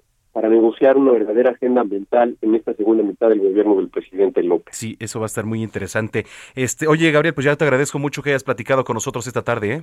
Al contrario, un fuerte abrazo y te agradezco muchísimo. Gracias, gracias. Es Gabriel Cuadri, ahí lo tiene en la línea telefónica aquí en las noticias de la tarde. El Partido Verde, que además, pues así como se ha este, dejado manipular y llevar al, al mejor postor en las elecciones, ahora digo desde su experiencia y desde esta lógica creeríamos que pues debería impulsarse o encaminarse de acuerdo a las experiencias a esto que nos dice Gabriel Cuadri, ¿eh? de echar para abajo y si es que así se trabaja en el legislativo, pues eh, proyectos como el tren Maya, el aeropuerto Felipe Ángeles. Vamos a ver qué es lo que pasa ahora en esta nueva legislatura. Las 7 de la tarde ya con 23 minutos. Oiga, rápido, rápido, antes de irnos a la pausa. Paleontólogos del Instituto Catalán de Paleoncología Humana y Evolución Social, el IPES, hallaron en el yacimiento de Kivas, que está en el este de España, parte de un esqueleto del lince ibérico de hace un millón de años, un felino endémico de la península ibérica. Eh, pues sí, el IPES informó hoy en un comunicado que pudieron recuperar más de un centenar de restos grandes vertebrados y otros tantos de microvertebrados, pero el hallazgo estrella fue eh, este esqueleto parcial de dicho animal, le digo que es pues endémico, ¿eh? un lince ibérico que servirá para aclarar la historia evolutiva de esta especie protegida. Arroba Samacona al aire, arroba Samacona al aire, vamos a ir a una pausa, regresamos.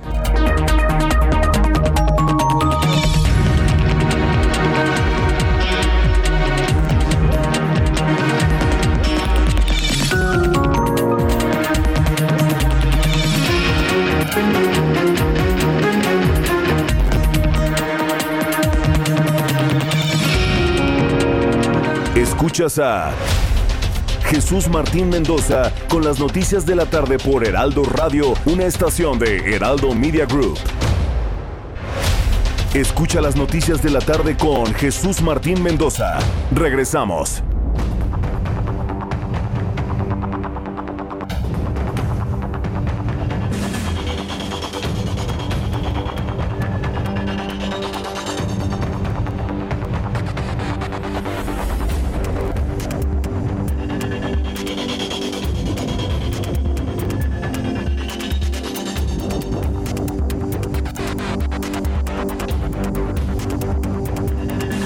Las 7 de la noche con 30 minutos en el tiempo del centro de la República Mexicana. Gracias por continuar con nosotros aquí en Heraldo Radio.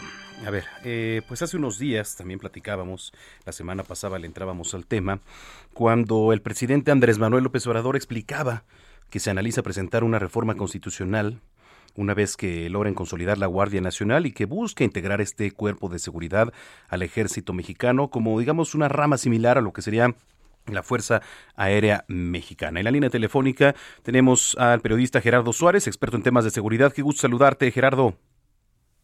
Gerardo Rodríguez, en la línea telefónica. Gracias, Manuel. Oye, eh, sí, adelante. Sí. Sí, mira, eh, ya la Guardia Nacional está considerada la cuarta fuerza eh, armada de México. Es una fuerza policial mixta o híbrida, como se conocen en varios países. Eh, Colombia, España, Francia, Italia cuentan con este tipo de organizaciones que son formadas a partir de la doctrina militar, eh, con disciplina, con valores y su organización, y que están eh, adscritas a un mando civil, ¿no? En este caso, pues el mando civil, eh, el más alto mando civil es el presidente de la República. Mira, eh, Manuel, las, las instituciones de seguridad federales del Estado mexicano han fracasado en tres intentos en 21 años. La Policía Federal con Fox eh, fracasó, la policía, la Policía Federal Preventiva la Policía Federal con, con, Calderón fue infiltrada por la delincuencia organizada y la corrupción durante el gobierno de eh, el, gran gobierno administrativo de Genaro García Luna. Enrique Peña Nieto quiso eh, crear una institución, pero no le dio los recursos suficientes y, el, y los eh, problemas políticos entre Osorio Chong y Videgaray impidieron que la Gendarmería Nacional pudiera despegar. La gendarmería fue un rotundo fracaso, solamente tuvo cinco mil elementos operativos. Entonces, el país eh, necesita al menos 120 mil policías para proteger a 125 millones de habitantes. La Policía Federal, por más profesional que fue, no tenía la capacidad de cobertura territorial como se le exige. Entonces, son las Fuerzas Armadas no nos equivoquemos, las únicas que tienen la capacidad de crear una policía de corte nacional, ahora llamada Guardia Nacional. Entonces, eh, no nos debe de espantar que el presidente de la República, conociendo que ninguna otra institución es capaz de crear eh, una institución prácticamente eh, con un 25% de, de elementos, eh, puede alcanzar ese estado de fuerza. Eh, muy rápido. La, la, el, ejército mexicano tiene varias características que permiten la consolidación de esta institución. Primero, lealtad al poder civil. Es falso que el, que el país esté militarizando. Los militares no buscan el poder político. Segundo, eh, las instituciones armadas tienen representación, cuarteles, eh, vehículos para movilizar a estos nuevos guardias nacionales. Tienen la capacidad de darles entrenamiento, capacitación, formación, equipo eh, a lo largo del país. Y finalmente, eh, yo te diría, tienen el respaldo de la ciudadanía. La Secretaría de Marina tiene un 90% de aprobación de su gestión por la ciudadanía. El Ejército, 88%. Y la Guardia Nacional, no menor, ya en los últimos años, el INEGI reporta un nivel de aprobación del 80%. Oye, Con esto termino. Sí, Gerardo, a ver, eh, digo, también ya tiene bastante tiempo de, de, que los propios elementos, pues eh, ya tienen incluso prestaciones como las tienen el personal del ejército y todo, ¿no? Digamos que, que podría haber una homologación por esta parte y otra. Eh, digo, ya la Guardia Nacional, creada ya en marzo de 2019, ¿cómo ha sido su, su desempeño desde tu experiencia como, como experto en estos temas, eh, Gerardo? A ver, eh, yo creo que el desempeño es pronto para decirlo. Uh -huh llevan solamente dos años de su creación y, y creo que los resultados son positivos. Eh, la este la incidencia delictiva en el país ha bajado, pero gracias también a la pandemia, porque se redujeron claro. las actividades económicas y la movilidad. A, a la Guardia Nacional ahorita hay que analizarla en cómo se está creando, está en un proceso de formación, ¿no?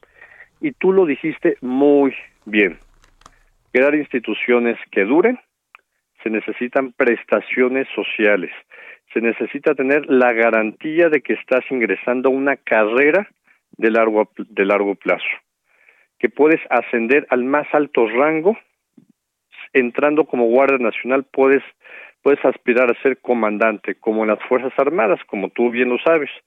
Si entras como cadete al heroico colegio militar o a la escuela naval, tienes la posibilidad de ser secretario de la Defensa Nacional o de la Secretaría de Marina, o general o almirante.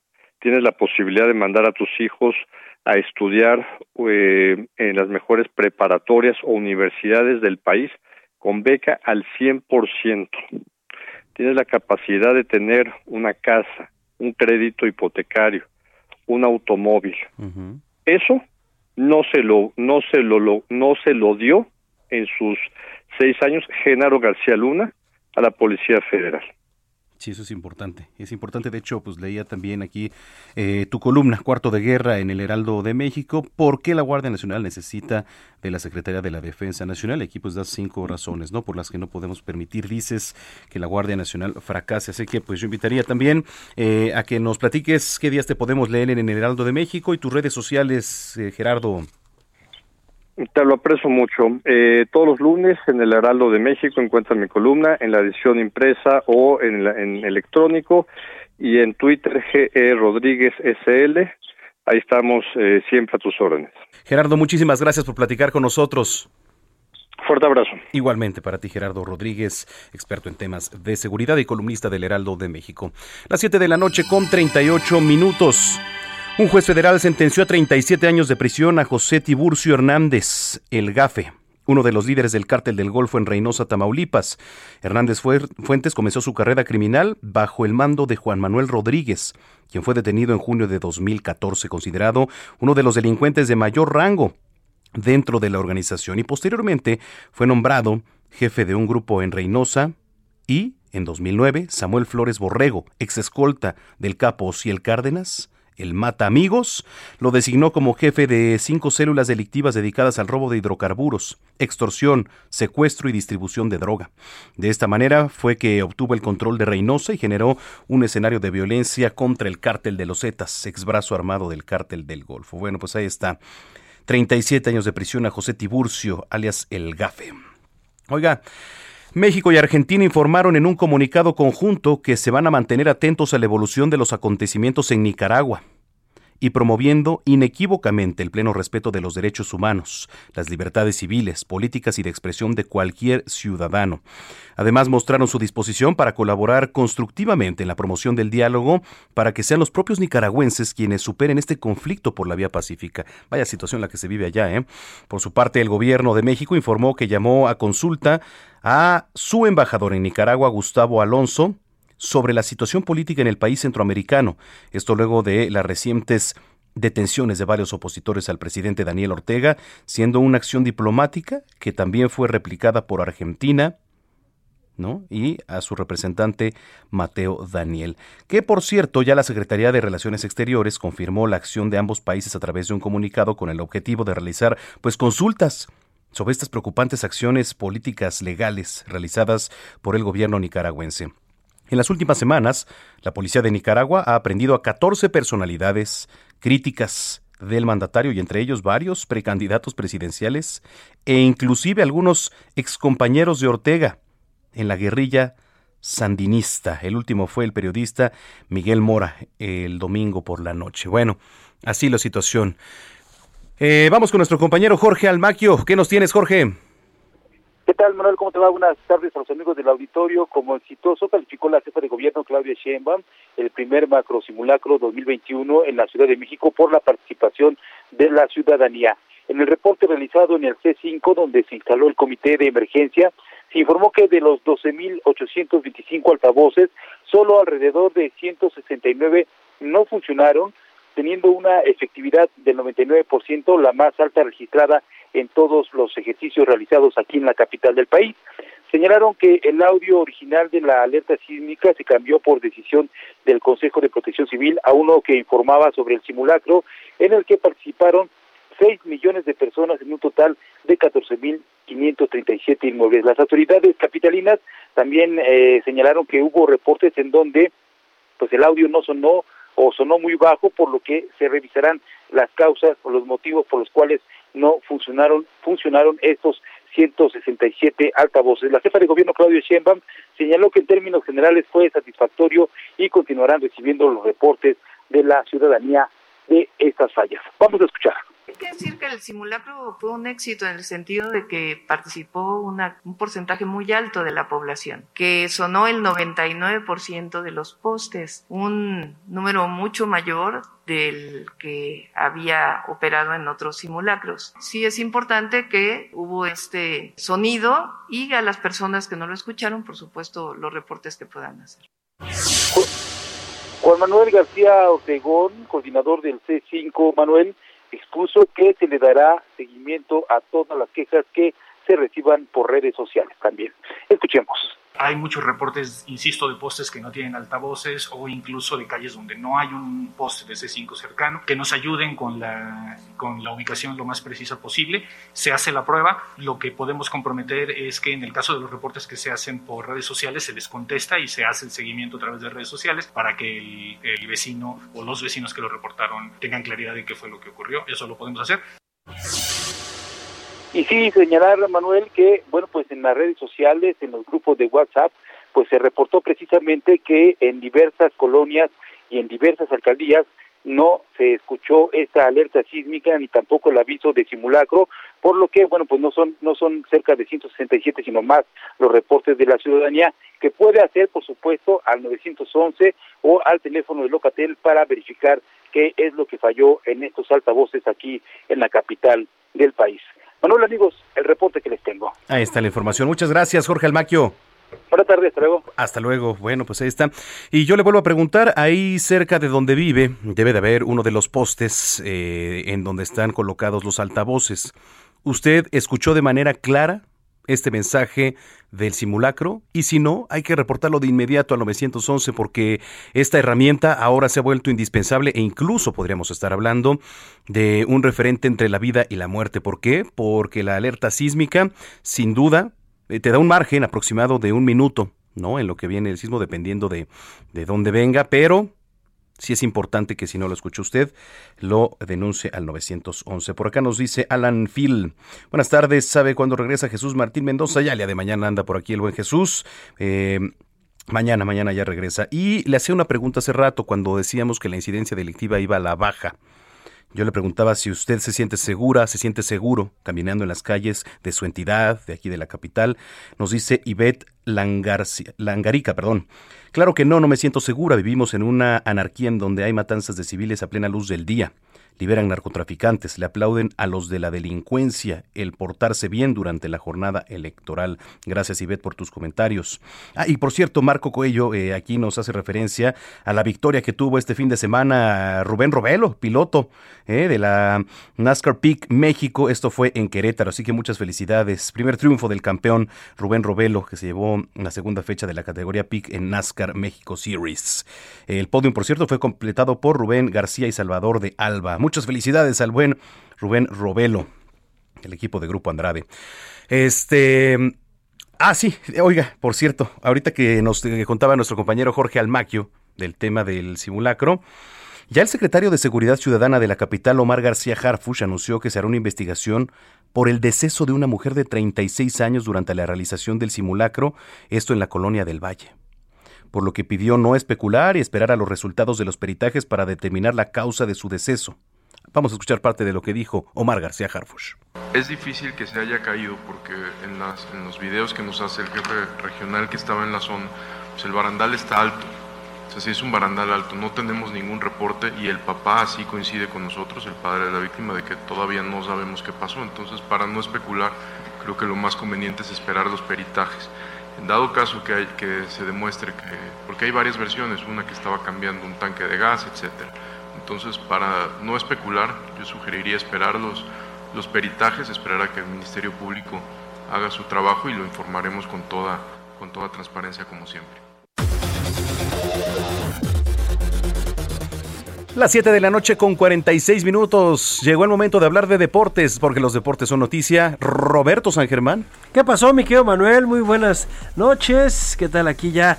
Lunes, un poquito lluvioso, frío ya, pero como bien dices de los deportes, ayer hablábamos, nos tocaba pues después de lo que hizo Checo, pero hoy la verdad es que esa nota o lo que hizo Checo ayer pues fueron muy buenos resultados para la gente de Red Bull y está hablando tanto Chris Horner como Helmut Marco en donde le están dando todo el crédito a Checo de que haya podido ganar Max Verstappen por la estrategia que siguió Checo.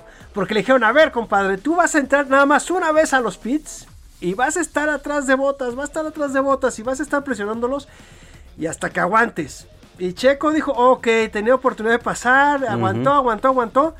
Y cumplieron la estrategia y hasta hoy la, eh, el señor Wolf, que es el mandamás de Mercedes, dijo, Checo Pérez nos echó a perder toda la estrategia. ¿Cómo crees? O sea, nosotros como Mercedes teníamos una estrategia, sabíamos que íbamos a ir sobre de Checo, él va a cambiar, va a entrar, ahí lo tenemos.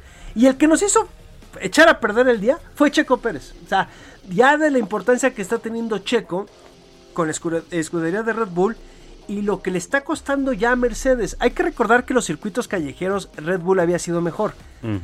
Ya en lo que es un autódromo, Mercedes había sido mejor. Sí.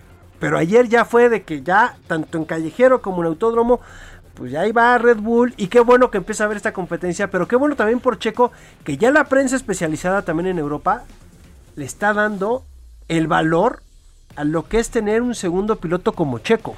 Y está haciendo equipo además con Verstappen. Bueno, bueno, hasta el papá de Verstappen está encantado con Checo Pérez. O sea, tú dirás, si no llevan una buena relación, ayer que termina el Gran Premio se abrazan, están felices. Hasta Verstappen dijo, es el mejor compañero que he tenido. Y me está sacando lo mejor de mí porque él también quiere ser campeón. Y ya dijo Checo, a ver señores, yo aguanté esta carrera porque me dijeron. Pero si hubiéramos eh, hecho esta estrategia en la, en la vuelta 44, hubiera ido por Hamilton también yo. Y también hubiera ido por Verstappen. O sea, Checo ya no se quiere quedar como el segundo, aunque él llegó como el segundo piloto. Y tiene que entender que cuando eres el segundo piloto, si la estrategia te dicen, lo tienes que dejar pasar. Sí, vas. Y fue un buen gesto, ¿eh? En la carrera, oye, mi hermano. Lo dejó pasar. Vas. Cuando estaba él, sale de los pits y le toca, de repente se ve como Checo se hace un, así como un ladito, pásale, compadre, ¿no? ¿Es válido? Sí, claro que es válido.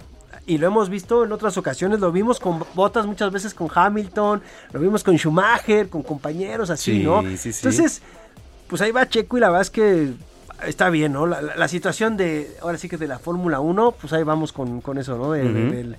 Del, del mexicano y pues bien, salió ahora sí que fue la de ocho columnas, ¿no? Sí, sin duda. O sea, lo que, lo que hizo Checo, ¿no? en todos, ah, ¿eh? Los diarios. Exactamente, ahí ves, exactamente, ¿no? Con estas situaciones que, que se vivieron. Oye, y ahora lo, lo que también llamó la atención fueron los Juegos Olímpicos. Ya salió que sí va a poder haber gente en los estadios van a poder tener 10.000 aficionados. En algunos, no en todos, ojo, algunas pruebas sí se van a hacer cerradas, ¿no? Sí, sí, sí. Obviamente en algunos estadios sí va a haber hasta 10.000 aficionados. ¿Y qué crees que la COVID-19 ya llegó a los Juegos Olímpicos? ¿Cómo? No, Ajá. no, me digas Un atleta de Uganda llegó contagiado de COVID-19. 40 días va a estar con ocho miembros más de la delegación de Uganda, que eran los más cercanos que tenía, no pueden entrar. O sea, digamos, ya están en Japón, pero no pueden pasar a la Villa Olímpica. Los tienen aislados. Sí. Así en un centro. Ahí los van a tener a todos los que lleguen y no pasen. Y además, no pasen tu primer, digamos, tu primer prueba, ¿no? prueba, sí. Si sales positivo, hasta que no tengas dos negativos consecutivos, te van a dejar salir. ¿Y ahora? Pues bueno, era lo que tenían, el problema que decían en Japón, pues que no querían tener eso, ¿no? Entonces, pues bueno, ya está la COVID, no se pudo parar lo de la COVID-19 y ayer también, pues tuvimos ya otra representante mexicana que llega a los Juegos Olímpicos, porque además ayer entraron dos modalidades, tiro con arco, que ganaron y que ganaron medalla de oro, y también ayer la gimnasta Daphne Navarro entró en trampolín. Lo que es ah, el famoso catre. Sí, sí, sí. Elástico, ¿no? Lo que es el tumbling. Entró esta mujer. Es la primera vez. Y lo, más interesante de esto es que es la primera vez que México lleva equipo completo en gimnasia. Porque tenemos a Alexa Moreno, a Daniel Corral y a Ruth Castillo. Entonces tenemos cuatro representantes mexicanos que van a estar en los Juegos Olímpicos y que eso va a ser muy interesante para todos nosotros. ¿Por qué? Porque pues van a estar en todas las disciplinas y como te decía también, lo del tiro con arco fue bastante bueno. Que llegan las mexicanas, le ganan a las italianas, logran el pase a la final, con eso ya estaban adentro. Pero ¿qué crees, amigo? Le ganaron a las norteamericanas. Entonces se llevaron el oro Alejandra Valencia, Aida Román y Ana Paula Vázquez. Son las representantes mexicanas que lograron el lugar para México. Recordando porque de repente se han, se han, abierto muchos temas a discutir. Que por qué si ganó y el pase, por qué no va a los Juegos Olímpicos. Señores, las plazas son para el país. Si tú la calificas, ok, la calificaste. A ver, Manuel, lo calificaste. Pero a la hora que se hace el selectivo, si yo te gano en el selectivo, aunque tú hayas ganado esa plaza para México, pues no eres el representante.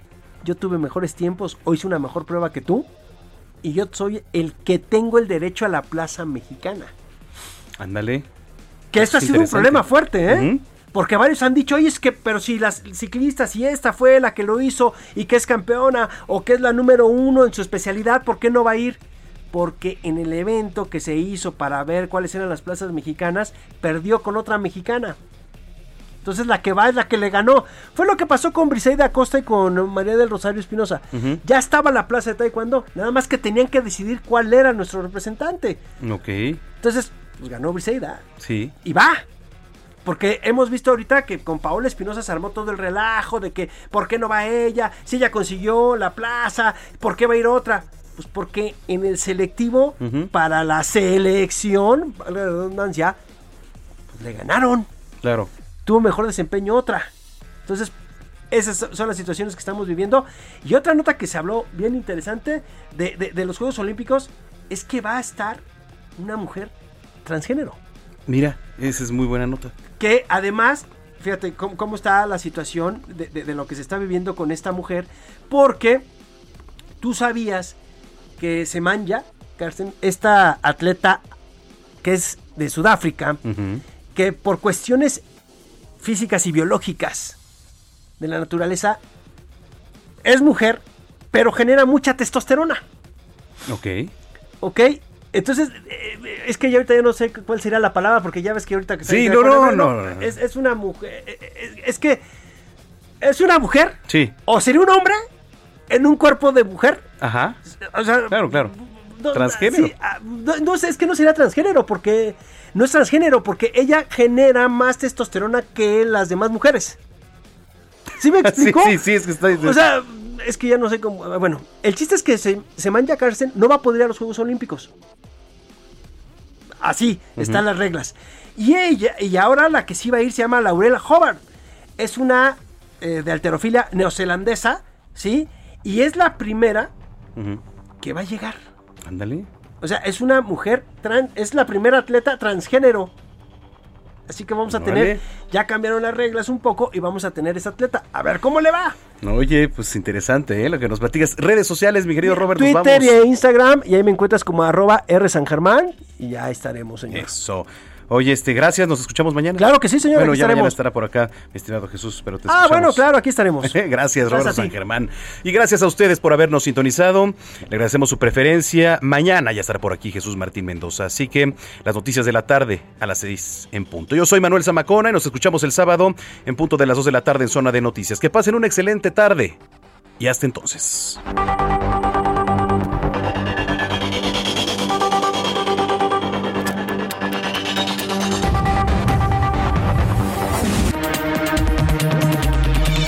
Esto fue Las Noticias de la Tarde con Jesús Martín Mendoza. Heraldo Radio. La HCL se comparte, se ve y ahora también se escucha.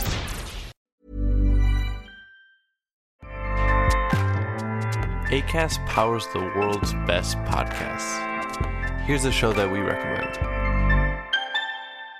The Real Housewives is a guilty pleasure for most, but if you're looking to not feel guilty about that pleasure, tune in to Everything Iconic with me, Danny Pellegrino, where I break down all the messy moments and behind the scenes antics of Bravo's popular franchise. And on Everything Iconic, I also interview celebrity guests like Kelly Ripa, Kiki Palmer, Drew Barrymore, Cameron Diaz, and more about their guilty pleasures, their past work, and so much more. So if you're pop culture obsessed and find yourself watching way too much reality TV like me, tune in to Everything Iconic with Danny Pellegrino wherever you listen to podcasts. ACAST helps creators launch, grow, and monetize their podcasts everywhere. ACAST.com.